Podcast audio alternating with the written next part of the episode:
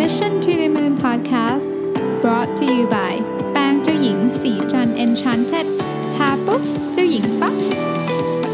สวัสดีครับ ยินดีต้อนรับเข้าสู่ Mission to the Moon Podcast episode ที่ 298 นะครับ คุณอยู่กับรวิศ หาญอุตสาหะครับ วันนี้อยากจะมาชวนคุยเรื่อง Neuromarketing นะครับ Neuromarketing ไม่ได้เป็นเรื่องใหม่นะฮะ จริง ๆ พูดกันมานานมากแล้ว แต่ว่าช่วงหลังๆ มาเนี้ย เริ่มมีการพูดถึงค่อนข้างเยอะ แล้วเราเริ่มเห็น หลายบริษัทเริ่มกระโดดเข้ามาใน field นี้เยอะขึ้นนะครับอาจจะเป็นเพราะว่าเทคโนโลยีมันดีขึ้น ราคาถูกลงด้วยก็เป็นไปได้นะฮะอย่างล่าสุดเนี่ยมีบทความอันหนึ่งตีพิมพ์ออกมานะครับใน Harvard Business Review ชื่อ What You Need to Know about Neuromarketing นะครับคือคือต้องบอกว่าอย่างนี้ครับก่อนก่อนก่อนอื่นจะไปพูดถึงบทความนี้ผมอยากจะให้เล่าถึงผลการ survey นิดนึงก่อนว่า ในตลาดตอนนี้เนี่ย การรีเสิร์ชนะฮะเราใช้อะไรทำกันบ้างนะครับก็ตอนนี้ในการรีเสิร์ชเนี่ยจริงๆถ้าดูข้อมูลของปีที่แล้วนะครับเเยอะสุดนี่คือออนไลน์นะ 79%ของบริษัทส่วนใหญ่ใช้ออนไลน์นะครับรองมาคือ Mobile Survey นะฮะ53%นะครับ ถัดมาเป็น CATI คือ Computer Access Telephone Interview นะครับ ถัดมาก็คือเจอหน้ากัน Face to Face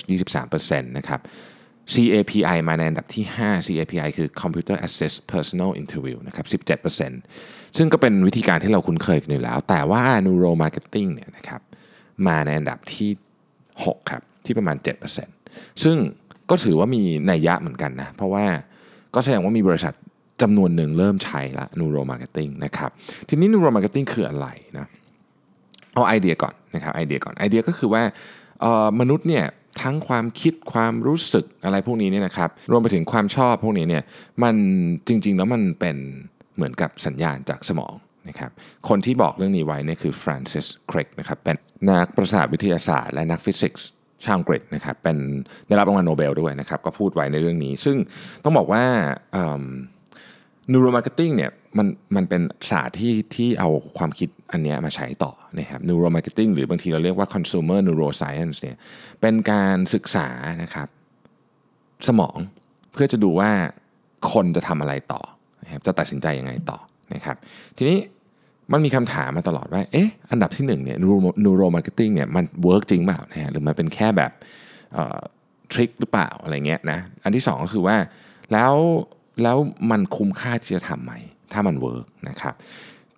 คือ Neuro Marketing ต้องบอกว่าเขาเริ่มมาทำกันจริง ๆ จังๆเนี่ยก็เมื่อประมาณสักช่วงปีแบบ 2,000 กว่าๆมาแล้วก็คือในในศตวรรษนี้แล้วเนี่ยนะครับเพราะฉะนั้นในช่วงแรกๆเนี่ยมันก็ยังมันก็ยังไม่ได้มีหลักฐานเยอะในช่วงปีแรกๆนะครับวิธีการนะวิธีการคืออย่างนี้ เวลาเราพูดถึง Neuro Marketing เนี่ยเราจะพูดถึง 3 เรื่องด้วยกัน ก็คือลูกค้าเนี่ยมี motivation ในการเลือกของยังไงนะครับ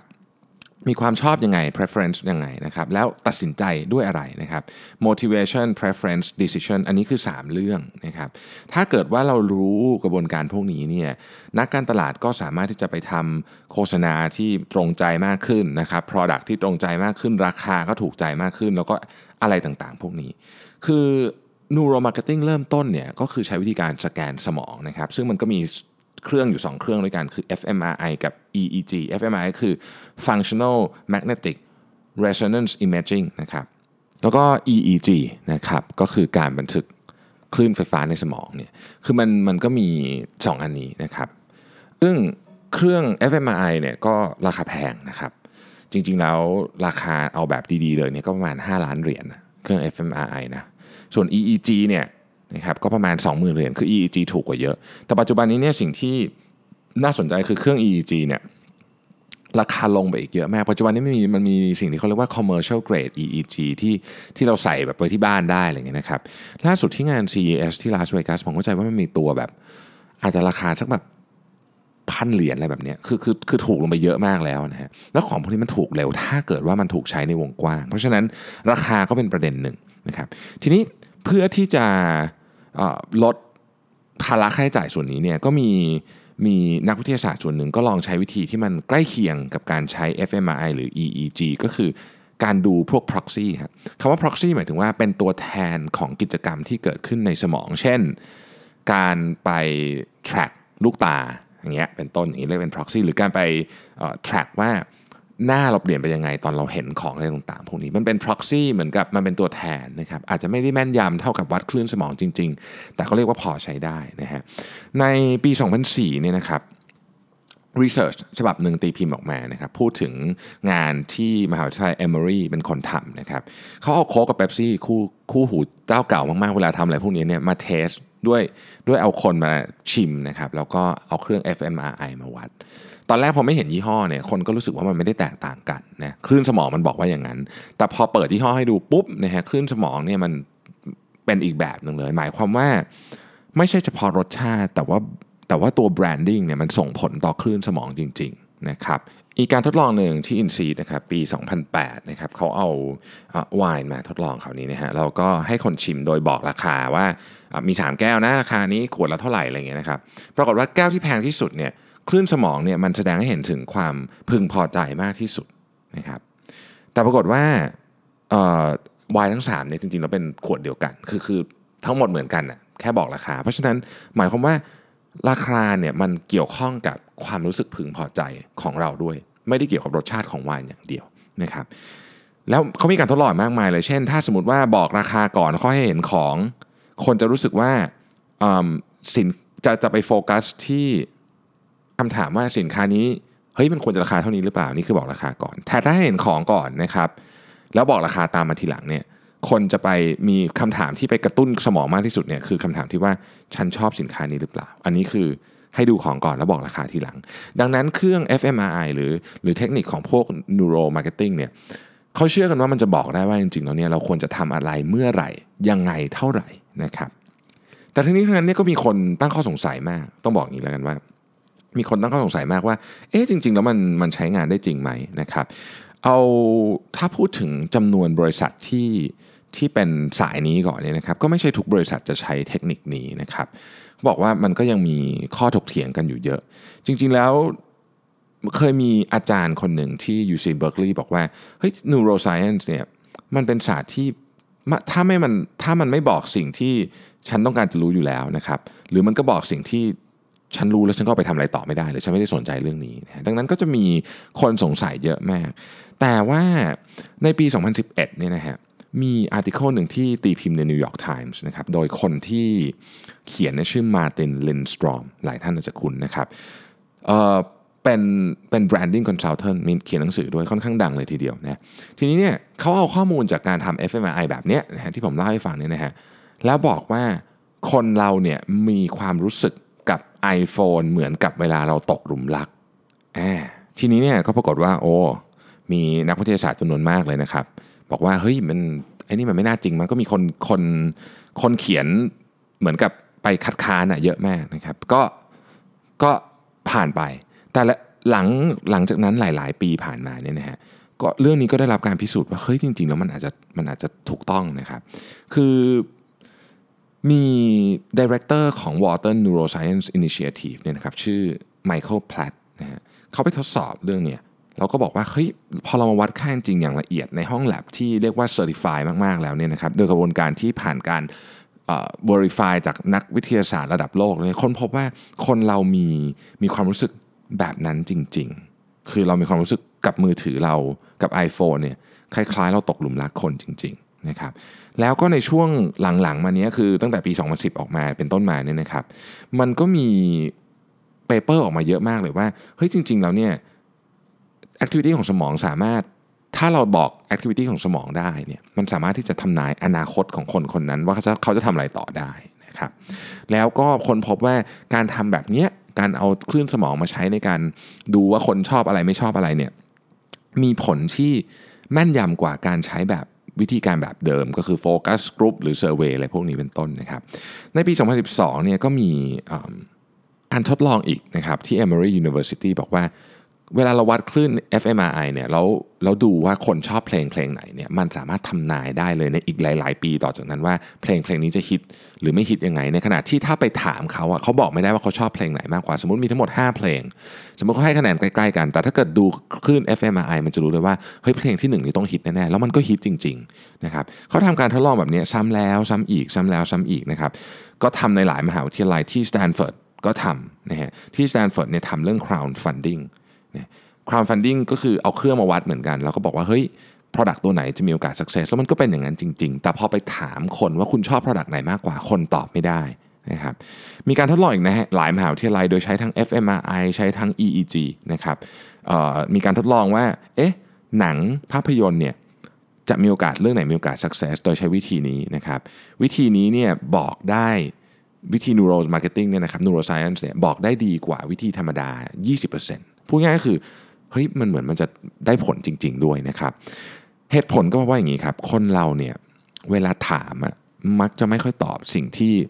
สิ่งที่เป็นความจริงไม่ได้หมายความว่าเขาจะโกหกนะครับแต่หลายครั้งเราไม่รู้ว่าเรารู้สึกยังไงจริง ๆ ตั้งแต่เราอธิบายความรู้สึกเราไม่ได้อันนี้อันที่หนึ่งนะครับบางทีเราก็ยังไม่รู้ว่าเราชอบเรื่องนี้ จนกระทั่งมันมีมันมีการเข้าสู่หลูของการซื้อจริง หรือบางทีเนี่ยถ้าเป็นเกี่ยวกับเรื่องความทรงจำเนี่ย เราตอบไม่ได้อยู่แล้ว เพราะว่าเราเราไม่ได้เก็บความทรงจำไว้ในสมองส่วน conscious หรือที่เราเรียกว่าสมองส่วนจิตสำนึกตลอดเวลาความทรงจำจำนวนมากของเราเนี่ยถูกฝังอยู่ในสมองส่วนจิตใต้สำนึก แต่คลื่นสมองมันบอกได้พูดง่ายก็คือคลื่นสมองอันเนี้ยบอกสิ่งที่เรารู้สึกได้แม่นยำกว่าคำพูดของเรา มันจึงเป็น tools ที่นักการตลาดอยากได้มากๆนะครับ ทั้งนี้ทั้งนั้นแอบทั้งนี้ทั้งนั้นนะฮะมันก็มันก็ยังมีประเด็นที่ที่ทำให้อันเนี้ยไม่ค่อยแพร่หลายอย่างที่บอก มี 7%เท่านั้นเองที่ใช้ หลักๆแล้วเนี่ยคือเรื่องราคา อันที่หนึ่งคือเรื่องราคามันแพง อันที่สองนี่นะฮะคือมันค่อนข้างจะทำได้ช้านิดหนึ่ง ถ้าเกิดว่าพูดถึงสมมติเราพูดถึง consumer product เนี่ย consumer product เนี่ยในกรณีที่อยากจะใช้เทคนิคนี้เข้ามานะครับ neuro marketing เนี่ย มันก็จะต้องมีของประมาณหนึ่งละ คือคือจะให้พูดคอนเซปต์แล้วให้เขาถามว่าเขาชอบหรือเปล่านี่มันก็คงจะแตกต่างกันมากเกินไปดังนั้นเนี่ยการได้จับสัมผัสดมกลิ่นของจริงๆเนี่ยมันส่งผลอย่างมาก ต่อผลที่ถูกต้องหรือไม่ถูกต้องของการใช้วิธีนี้ เพราะฉะนั้นกว่าจะมาเนี่ย develop development process มันต้องไปไกลแล้วมันมันต้องมีของประมาณหนึ่งนะครับ ดังนั้นมันก็มีข้อจำกัดตรงนี้อยู่ แต่อย่างไรก็ดีนะครับ อย่างไรก็ดีเขาก็สรุปว่า เนื่องจากว่าผลของมันเนี่ยค่อนข้างชัดเจนแล้วว่ามัน work จริงๆ แม้ว่ามันจะราคาแพงแม้ว่ามันจะมีข้อจำกัดเนี่ยแต่ในการตัดสินใจที่ใหญ่เช่นจะออก Product line ใหม่ หรือจะเปลี่ยนอะไรที่เป็นนัยยะสำคัญของ Product ที่ขายดีอยู่แล้วเนี่ยการลงทุนในเรื่องนี้น่าจะคุ้ม เพราะสิ่งหนึ่งที่ neuroscience มันได้พิสูจน์มาก็คือว่า มันสามารถที่จะใช้คนจำนวนไม่เยอะที่จะที่จะคาดคะเนสิ่งที่คนจำนวนเยอะมากๆจะชอบได้นะครับพูดง่ายๆคือความแม่นยำเรื่องนี้เนี่ย มันยากมากถ้าเกิดจะใช้วิธีการทำ market research แบบดั้งเดิมนะอันนี้ก็คือสิ่งที่ เป็นประโยชน์ก็คิดว่าเฮ้ยยังไงมันก็ต้องมีการพัฒนาต่อไปได้ในศาสตร์นี้นะครับส่วนเทคนิคอื่นที่ไม่ได้ใช้เครื่อง fMRI ก็คือไปดูลูกตาไปดูลักษณะการตอบสนองของใบหน้าเนี่ยบริษัทจำนวนมากใช้แล้วอย่างเนลเซนนี่ก็ใช้ แต่เขาไม่ได้ใช้อย่างเดียวคือเขาเอาทุกอย่างมาประกอบกัน แล้วก็เพื่อการตัดสินใจที่ดีขึ้นนะครับหลักฐานมันก็บอกว่าแม้จะใช้พวก eye tracking กับ facial coding ต่างๆเนี่ยคือพวกนี้มันถูกกว่าใช้ได้เยอะกว่านี่นะครับก็ยังช่วยให้กิจกรรมทางการตลาดต่างๆเนี่ย มันมีโอกาสที่จะประสบความสำเร็จมากขึ้น พูดง่ายๆคืออันเนี้ยน่าจะเป็นเทรนที่คนเริ่มใช้เยอะขึ้น ขนาดนี้บริษัทโดยเฉพาะ FMCG ขนาดใหญ่ของโลกเนี่ยมีการใช้ของพวกนี้อยู่เยอะอยู่แล้วนะครับ แต่ทั้งนี้ทั้งนั้นเนี่ยนะครับในบทความนี้เขาก็บอกว่าตอนนี้ Microsoft Google Facebook เนี่ยมียูนิตพวกนี้ทำขึ้นมาเฉพาะสำหรับเรื่องนี้โดยเฉพาะ แต่ว่ามันก็มีบริษัทที่ไม่ได้ทำได้จริง ๆ แต่เอามาขาย แบรนด์ต่างๆ เยอะ เพราะฉะนั้นถ้าหากว่าจะเลือกใช้เทคนิคนี้นะครับถ้าหากว่าจะเลือกใช้เทคนิคของ Neuro Marketing เนี่ยต้องควรจะต้องดูว่าไอ้บริษัทนั้นเนี่ยมันมันสามารถทำได้จริงหรือเปล่า โดยเขาบอกว่ามีเช็คลิสต์ดังต่อไปนี้นะครับ 1. ในบริษัทนี้ในทีมงานเนี่ยมี neuro scientist จริง ๆ อยู่หรือเปล่า อันนี้สำคัญที่สุดนะครับสองกระบวนการในการทำเนี่ยเคยได้รับการตีพิมพ์หรือเปล่านะครับได้รับการยอมรับจากคนในวงการหรือเปล่านะครับสาม คนที่เอามาหรือเธอเรียกว่า representative pool เนี่ยตรงตรงกับตรงกับกลุ่มคนที่ต้องการหรือเปล่านะครับสี่ก็คือที่ปรึกษาเหล่านี้สามารถแปลสัญญาณของคลื่นสมองเนี่ยออกมาเป็นความสำคัญทางการตลาดได้ไหม เช่นไอ้แบบนี้เนี่ยมันเป็นแปลว่าลูกค้าชอบหรืออะไรเงี้ยพวกนี้มันก็ต้องมีพื้นฐานมีข้อมูลมีความรู้พอสมควรนะครับ อันที่ 5 ชัดเจนก็คือว่าเคยทำเคสอื่นสำเร็จหรือเปล่า เพราะการทำวิจัยแบบนี้มันแพงนะครับแล้วเนื่องจากตอนนี้หลายคนอยากทำมันก็เลยมีบริษัทที่อาจจะยังทำไม่ได้จริง แต่ว่ามาโฆษณาว่าทำได้จริงนะครับก็เหมือนกับหลาย ๆ ธุรกิจอะเนาะก็ต้องระวังไว้ด้วยนะฮะทีนี้อันนั้นคือเราพยายามอยากรู้ใช่ไหมว่าลูกค้าคิดอะไรอยู่ แต่สิ่งที่มันเป็นขั้นกว่าของเรื่องนั้นก็คือคำถามที่ว่าเฮ้ย neuroscience เนี่ย neuromarketing เนี่ยนะมันสามารถมาเปลี่ยนใจลูกค้าได้ไหม เออนะครับ คือเปลี่ยนใจให้ให้ชอบของเราได้มากขึ้นได้ไหม เขาก็บอกว่าเฮ้ยอันนี้เนี่ยมันเริ่มเข้าไปในเขตที่ต้องคือมันมีทั้งความตื่นเต้น แต่ในขณะเดียวกันมันก็มีเรื่องของศีลธรรมเข้ามาเกี่ยวข้องด้วยนะครับอะก่อนจะเราจะคุยกันต่อว่ามันเกี่ยวมันควรจะทำหรือไม่ควรจะทำเนี่ยเรามาดูข้อมูลเบื้องต้นก่อนว่าปัจจุบันนี้เขารู้อะไรบ้างเกี่ยวกับเรื่องนี้นะครับ อันที่หนึ่งเขาบอกว่าขบวนการอันหนึ่งที่ที่เรา สามารถทำได้นะครับในการทำเรื่อง neuro marketing ก็คือ คนเนี่ยสมัยก่อนเนี่ยเราแบ่งเป็น segment ใช่ไหมอายุเพศนะครับรายได้หรือหรือว่าความชอบเป็นไลฟ์สไตล์อะไรพวกนี้แต่ว่าสำหรับ neuro marketing เนี่ยมันมีอีกอันหนึ่งสามารถทำได้คือคนคนนี้ถูกกระตุ้นโดยโฆษณาได้ หรือกระตุ้นกระตุ้นโดยสิ่งเราได้มากกว่าแค่ไหน คือสมองแต่ละคนเนี่ยจะถูกกระตุ้นโดยสิ่งเราได้ไม่เท่ากัน เพราะฉะนั้นเนี่ยมันมีอีก subject line หนึ่งก็คือ คนที่มีลักษณะสมองแบบนี้จะถูกกระตุ้นโดยงานโฆษณาประเภทนี้ได้ดีกว่านะครับเพราะฉะนั้นก็เป็นอีกแบบหนึ่งเลยนะของการจัด grouping ของลูกค้า segmentation ใหม่ขึ้นมาเป็นอีกแกนหนึ่งขึ้นมานะครับอีกอันหนึ่งเขาพูดถึงเรื่อง sleep nudging ก็คือว่าช่วงที่เรากำลังจะเข้าสู่ deep sleep เนี่ยเราเรียกว่าเฟสสองเนี่ยนะครับมันมีการทดลองว่าเวลาเราเอา เอาอะไรต่างๆ ไปใส่ในสมองในช่วงนี้เนี่ยคนจะตอบสนองดีมากเมื่อตื่นขึ้นมายกตัวอย่างเช่น มันมีงานศึกษาหนึ่งเนี่ยนะครับที่อยากจะให้คนเลิกบุหรี่เขาให้คนที่กำลังอยู่ในเฟสสองเนี่ยนะครับกำลังจะเข้าสู่ deep sleep เนี่ยแล้วก็ให้ดมกลิ่นบุหรี่ที่ผสมกับกลิ่นไข่เน่าก็คือแปลว่าเหมือนกับให้มันให้สมองมันจำว่า อันนี้เป็นกลิ่นที่ฉันไม่ชอบพอตื่นมาคนกลุ่มนี้มีโอกาสเลิกบุหรี่สำเร็จกว่าคนที่เป็น control group เยอะมากนะครับ อีกอันนึงคือฮอร์โมน manipulation เนี่ยคือต้องบอกว่าอย่างนี้ครับ กิจกรรมในสมองของเราเนี่ยมันมีการถูกกระตุ้นโดยฮอร์โมนต่างๆ เช่น testosterone cortisol oxytocin อะไรพวกนี้เป็นต้นเนี่ยนะครับ แล้วก็มันก็คุยกันอะสื่อสารกันเนี่ยเป็นต้น ยกตัวอย่างเช่นนะครับ เวลาคนเห็นสินค้าที่เป็น luxury อะพวกแบรนด์ต่างๆเนี่ยนะครับ ระดับฮอร์โมนเทสโทสเตอโรนเนี่ยจะเพิ่มขึ้นนะครับ ซึ่ง ในการตั้งข้อสมมติฐานก็คือว่าไอ้พวกลักชัวรี่กู๊ดต่างๆ พวกนี้ไอ้ของแพงๆ ที่เป็น branding เนี่ยมันเป็นตัวแทนของสถานะทางสังคมนะครับแล้วเทสโทสเตอโรนเนี่ยนะครับมันทำให้คนแบบ sensitive กับเรื่องสถานะทางสังคมมากขึ้นเออประมาณนี้เป็นต้นนะครับซึ่งซึ่งถ้าเกิดว่าข้อมูลพวกนี้มันออกมาปุ๊บเนี่ยเขาก็จะสามารถดีไซน์อะไรต่างๆ ได้เพื่อจะมาขายของเราได้มากขึ้นถูกไหมฮะทีนี้ มันก็ฟังดูแบบสยองนิดหน่อย แต่ว่าคนที่เขาอยู่ในวงการเขาบอกว่าเฮ้ยจริงๆอะมนุษย์เราก็ก็พยายามที่จะทำแบบนี้มาตั้งนานแล้วล่ะเพียงแต่ว่าใช้เครื่องมืออื่นยกตัวอย่างเช่น สมมติว่า สมมุติว่าเราเห็นคนที่หน้าตาดีโฆษณาของเนี่ยครับเราเราโดยไม่เราไม่รู้ตัวเนี่ย เราก็จะสนใจของนั้นมากขึ้นอยู่แล้ว คือถ้าเกิดว่าเอาของโฆษณาเฉยเทียบกับมี ดาราสวยๆมาด้วยอย่างเงี้ยนะครับคนก็จะสนใจอันอันที่เป็นมีดาราด้วยมากกว่าอยู่แล้ว อันนี้เป็นเรื่องธรรมดาดังนั้นเขาบอกว่าเอ้ยจริง ๆ มันก็มันก็เหมือนกับถูกทำมาเรื่อยๆอยู่แล้ว เพียงแต่ว่าตอนนี้เราทำให้มันเป็นวิทยาศาสตร์มากขึ้นเท่านั้นเองนะครับ ปัจจุบันนี้สิ่งที่น่าสนใจก็คือสตาร์ทอัพจำนวนมากใน Silicon Valley รวมถึงพวก tech player ใหญ่ๆเนี่ยกำลังทำสิ่งที่เป็นพวก เครื่องสแกนสมองที่ราคาถูกลง เมื่อกี้ที่ผมพูดเครื่อง EEG นะครับที่ราคาถูกลง fMRI ก็มีคนที่จะทำแบบถูกอะ่ะคำว่าถูกนี่คืออาจจะไม่ได้ถูกมากๆขนาดนั้น แต่อย่างน้อยที่สุดเนี่ยมันสามารถเคลื่อนที่ได้ครับ คือ fMRI ปกติเครื่องมันใหญ่ใช่ไหมอันนี้คือใส่แบบพกติดตัวได้ ถ้าทำแบบนี้ได้แล้วเนี่ยการเติบโตในฟิลของ neuro marketing เนี่ยจะเจริญเติบโตแบบมหาศาลเลยนะครับเขาสรุปไว้ว่าอย่างนี้ครับ ตอนนี้เราเพิ่งเริ่มต้นมากๆเลยในศาสตร์นี้คือมันยังอยู่ในช่วงแบบ เพิ่งทำกันมา 10 กว่าปีเท่านั้นเอง เพราะฉะนั้นยังมีอะไรต้องเรียนรู้อีกเยอะเทคโนโลยีก้าวหน้าเร็ว และถ้าเราเอา neuro marketing นะ ไปผสมกับ big data ที่เกี่ยวข้องกับ consumer behavior เนี่ยมันจะทำให้แบรนด์ต่างๆนะครับสามารถ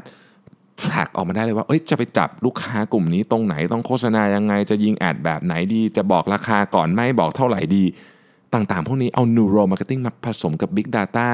ที่เป็นเรียกว่า precision marketing พวกนี้นะครับ เอามารวมกันเนี่ยการขายของมันจะเปลี่ยนหน้าไปเลยแบบที่เราอาจจะจำไม่ได้เลยด้วยซ้ำในอนาคตว่าแบบเฮ้ยนี่คือการทำโฆษณาแบบใหม่จริง ๆ เราอาจจะไม่เรียกว่าโฆษณาด้วยซ้ำมันมีความเป็นไปได้สูงมากนะครับ และสิ่งที่ผมพูดในวันนี้เนี่ยมันเป็นอีกตัวอย่างหนึ่งนะของการปฏิวัติอุตสาหกรรมครั้งที่4ฮะ เราเคยคุยกันเรื่องนี้ไปแล้วนะว่าการปฏิวัติอุตสาหกรรมครั้งที่4เนี่ยมันประกอบไปด้วย 3 ส่วน เรียกว่า 3 ส่วนมารวมกันคือ 1. physical 2. digital 3. biological เนี่ยตัวอย่างเลยวันเนี้ยนะฮะที่เราคุยกันเนี่ยนี่คือนี่คือโลกยุคใหม่จริง ๆ ที่ของพวกนี้มันรวมกันอย่างแยกไม่ออกเลยนะครับที่ผมมาเล่าวันนี้เนี่ยจริงอยู่ว่ามันมีบริษัทเพียง 7%เท่านั้นที่ใช้เทคนิคพวก neuromarketing ในปีที่แล้ว แต่ไม่ได้หมายความว่าตัวเลขนี้มันจะอยู่ต่ำแบบนี้ไปตลอด มันอาจจะเพิ่มขึ้นอย่างรวดเร็วก็ได้ และเมื่อวันนั้นมาถึงถ้าเราทำงานในวงการนี้ อย่างน้อยที่สุดเราก็ควรจะรู้ว่าเรามีตัวเลือกอะไรบ้างนะครับโอเค ก็อันนี้ก็เป็นเรื่องของวันนี้นะครับ ซึ่งหวังว่าจะได้ประโยชน์นะฮะเอาไปคบคิดต่อ แล้วก็เราอาจจะได้ยินคำนี้เยอะขึ้นมากเลยลังในปี 2019 ผมเชื่อว่าอย่างนั้นนะครับสำหรับพรุ่งนี้นะครับมีเป็นวันตอบคำถามนะวันอาทิตย์ก็ใครยังไม่ได้ส่งคำถามที่อยากถามเข้ามาส่งเข้ามาได้นะครับ ส่วนวันนี้ขอบคุณมากๆที่ติดตาม Mission to the Moon Podcast เราพบกันใหม่ในวันพรุ่งนี้ครับ สวัสดีครับ